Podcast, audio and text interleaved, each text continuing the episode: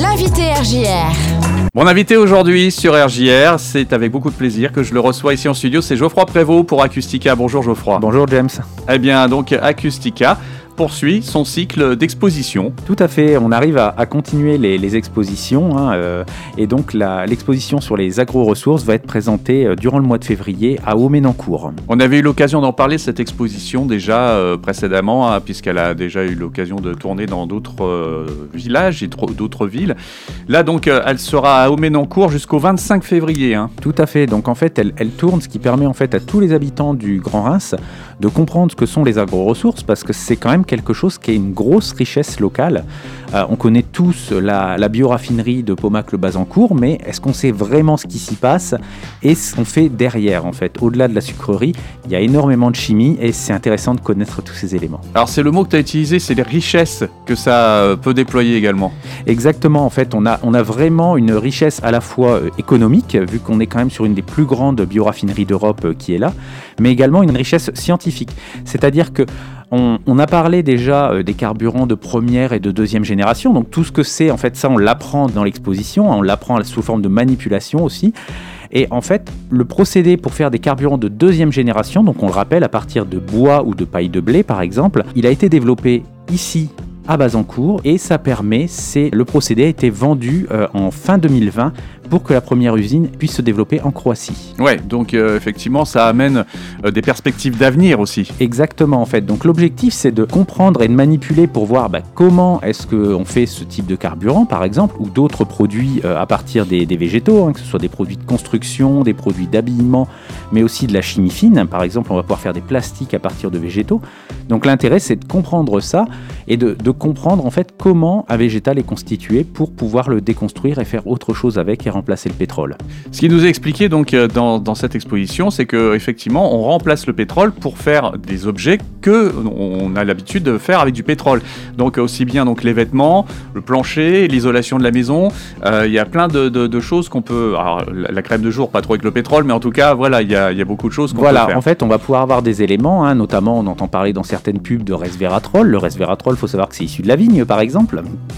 Donc on va pouvoir comprendre comment on fait ces produits et surtout par exemple aussi sur les plastiques, comment on va pouvoir avoir des plastiques un peu plus vertueux parce qu'on va pouvoir avoir des plastiques issus du végétal mais également biodégradables.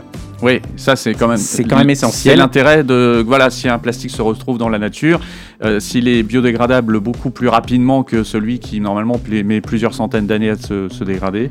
C'est ça en fait, c'est-à-dire qu'avec le végétal, on peut refaire exactement les mêmes plastiques que ceux issus du pétrole, mais l'intérêt c'est de développer aussi des nouveaux plastiques qui vont être issus également biodégradables, donc issus du végétal, donc vertueux à la fabrication et également vertueux au moment du recyclage. Donc tout ça on l'apprend dans cette exposition. Exactement. Voilà, donc qu'avec tous ces végétaux, on peut réaliser donc ces produits, mais surtout quels végétaux sont utilisés? Tu veux bien nous donner quelques exemples? Eh bien en fait tous les végétaux, c'est-à-dire que ici en Champagne, on va pouvoir utiliser aussi bien du blé, de la betterave. Si on va un petit peu plus sur les Ardennes ou dans la Lorraine, on va pouvoir utiliser du bois. On va pouvoir aussi utiliser du miscanthus, donc ça c'est quelque chose que les gens connaissent pas automatiquement, c'est l'herbe à éléphant. Donc il y a eu des cultures qui sont dans les Ardennes ou aux alentours de Chalon par exemple. On va pouvoir utiliser de la luzerne, du colza, du maïs, l'intégralité des végétaux. En fait le but c'est de comprendre que la structure des végétaux, quand on commence à arriver au niveau de la chimie, en fait on est sur un jeu de Lego. Donc une fois qu'on est dans ce jeu de Lego, c'est comment réussir à déconstruire pour faire différents éléments qui vont aller de l'arôme alimentaire pour la cuisine jusqu'à des matériaux de construction ou de la chimie fine.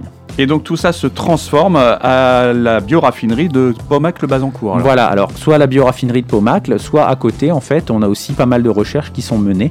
On explique aussi par exemple les dernières recherches qui sont en cours au niveau de l'université de Reims avec Lille et la Belgique aussi. Donc concrètement, cette exposition, elle est visible à la médiathèque SUIP des Marais d'Auménancourt. Exactement. Donc jusqu'au 25 février à partir donc de ce mercredi.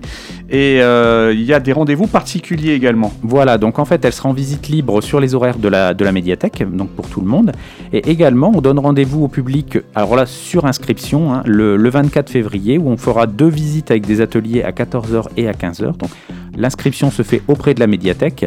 ce qui permettra de limiter les groupes pour conserver une distance nécessaire et être Covid compatible. Et également, nous, derrière, on passe sur de la désinfection des modules de manipulation pour que les gens n'aient pas de risque. On prend toutes les mesures nécessaires pour que les choses puissent se faire en groupe un peu plus restreint, mais on arrive à maintenir les animations malgré le contexte. C'est une exposition qui se visite en combien de temps à peu près ? Alors si on prend le temps, il faut compter une bonne heure quand même, si on veut manipuler tous les éléments, bien lire tous les panneaux et également pratiquer tous les modules de manipulation et de jeu en fait. D'accord, c'est assez ludique alors quand même ? C'est assez ludique, c'est ça l'intérêt en fait, c'est-à-dire que on va pouvoir manipuler de manière ludique pour comprendre justement ces éléments, comprendre... Pourquoi ça a été aussi difficile de passer de la première génération à la deuxième génération, comprendre tous les éléments en fait, et comprendre la différence notamment entre l'amidon et la cellulose pour obtenir les sucres en fait, des végétaux. On peut imaginer que cette exposition va encore tourner un petit peu dans le Grand Reims alors ? Tout à fait, oui, elle continue à tourner. En fait, vraiment l'objectif c'est que chacun puisse en bénéficier, y compris à proximité de chez lui en fait, pour que justement tous les Rémois et les habitants du Grand Reims puissent vraiment comprendre cette richesse qui est local et qui est juste à côté de chez eux. En attendant, si on veut avoir un petit peu d'informations, on va sur le site internet d'Accustica. Exactement, donc rendez-vous sur le site Accustica, www.accustica.org, donc avec 2C le Accustica, et vous aurez tous les éléments. Merci beaucoup Geoffroy et je te dis à très vite alors. Merci James.